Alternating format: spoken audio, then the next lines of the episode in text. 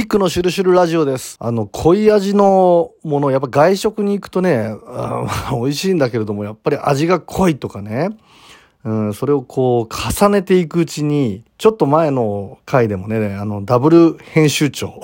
ムーの三上編集長とトカナのスミーさんがね、二人とも断食を今年に入ってからしてるなんていうことがあって、うん、ちょっと食べ物をね、量を抑えたりとか、まあ味が濃いものとか単純にね、そういうものを少し抑えることも大事なのかな、なんていうことでね、えー自炊をし始めたんですけれども、本当にね、料理全然できませんから、あのね、近くで買ってきた陳健一さんが昔プロデュースしたね、鍋みたいな。うん。陳健一さんプロデュースっていう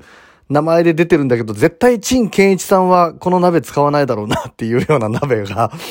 隣の駅の商店街の本当にもう数十年うん、昔からやってるような、そのなんか雑貨屋さんっていうのかな、その生活用品屋さんに置いてあって、うん、で、一つの鍋で、かさ上げできるようなのがちょっとこうついてて、えー下に水を入れて、で、上に野菜とか置いて、あの、簡単に野菜を蒸すことができるっていうような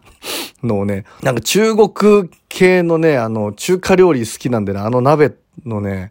陳健一っていうのを見た瞬間にもうね、あの、反射で買っちゃったんですけど。まあね、単純に野菜を蒸したりして食べてんですよ。で、調味料とかも特に入れないし、で、まあ本来の野菜の味とかね、まあね、うまいなって、うん。あの、いかに普段から濃い味のものを食い続けてきたのかっていうのがね、なんか最近わかるようになったんですけども、もうね、電子レンジは買わないっていうのがね、あの、なんか電子レンジのね、出す、も、もわっとした感覚が苦手だったっていうのもあったんですけど、ついにね、もういいということでね、10年ぶりぐらいかな。電子レンジを買って使い出したら、まあ、便利で。まあなんで電子レンジの話したのかって、まああの宇宙人の話に つながるんだけど、どうやってつながるんだよって思う人いるかもしれないですけどね。あの、最近やっぱりね、家でパソコンで鑑定の仕事したりとかすることもあるし、スマホでいろいろね、物販のチェックとかしたりすることもあって、よほどね、自分で意識してジムに行くとか、外歩きに行こう、走りに行こうとかしないと、やっぱりどうしてもね、あの、こもりがちになっちゃって、手足の筋肉がちょっと落ちてきてるなっていう感じわかるんですよ。頭ばっかり使うじゃないですか。このね、人類がこういう流れに行って行き着いた先が、グレイタイプの宇宙人だっていう話があるんですよね。これはね、あの、まあ、るサイキックの方に聞いたんだけれども、我々人間というものがね、どんどんどんどんこう、高度な文明の方に流れていって、体、身体感覚みたいなものを必要としなくなる。身体脳みたいなものがやっぱりこう、下がっていくというのかな。だかグレイタイプの宇宙人って頭だけやたらでかくて、手足すんごい細いじゃないですか。要するに体を失っていくっていうね、最終的にはなんか、セックスすらテレパシーでするような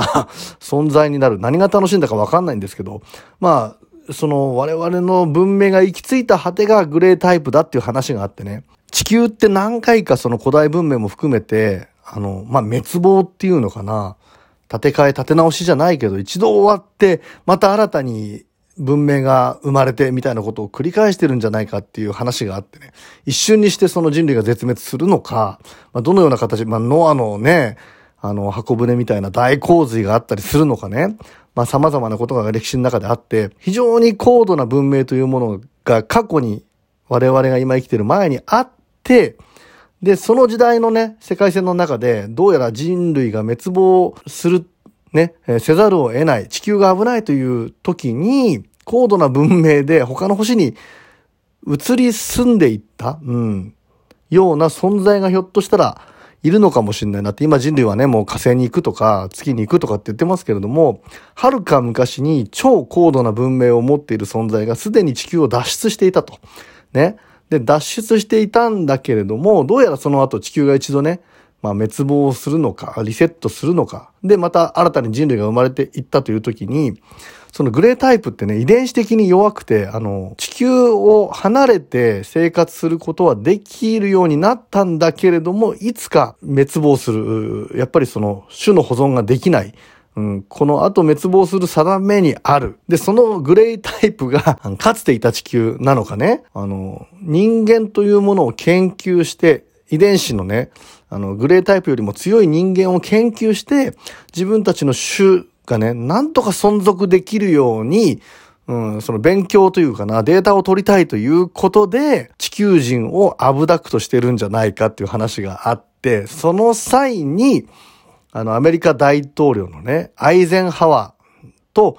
グレイト・アイゼンハワーが密約を交わしたっていう話があるんですよ。取引になっていて、宇宙人のね、まあ体は失いつつある、そして滅亡する定めにはあるけれども、超高度な、そのノウハウとか知識をね、地球人に提供する代わりに、密約ということで何人かの地球人をね、もう検体として、アブダクとしていいよという、密約をかつてね、あの、アメリカ大統領のアイゼンハワーと宇宙人の代表としてのね、まあ、グレータイプの宇宙人がしたんじゃないかっていう話があってね。まあ、そういうことを歴史の事実として、えー、開示しようとする大統領は狙われるみたいな 話も、まあ、都市伝説レベルであるんですけれどもね。あの一説によると、墜落した UFO の残骸であったりとか、その UFO の飛行原理みたいな、その宇宙人のテクノロジーを提供されてできたものが電子レンジであるっていう話があるんですよ。ここでやっと繋がるんですけど、これネットなんかで本当に簡単に出てるやつを読むと、食品に含まれる水の分子、水分子をマイクロ波で振動させ、その摩擦熱で調理するっていうね。この技術自体が、まあ、マイクロウェーブオープンつってね、まあ、マイクロウェーブが、その UFO のね、えー、飛行のテクノロジーと関わってるんじゃないかということで、うん、それを考えた上で、家で電子レンジを使うとね、まあなんともね、この電子レンジができるまでに、アブダクトされた人もいるのかな、なんていうことを思うとね、電子レンジ1個使うにも複雑な心境って言ったら変だけど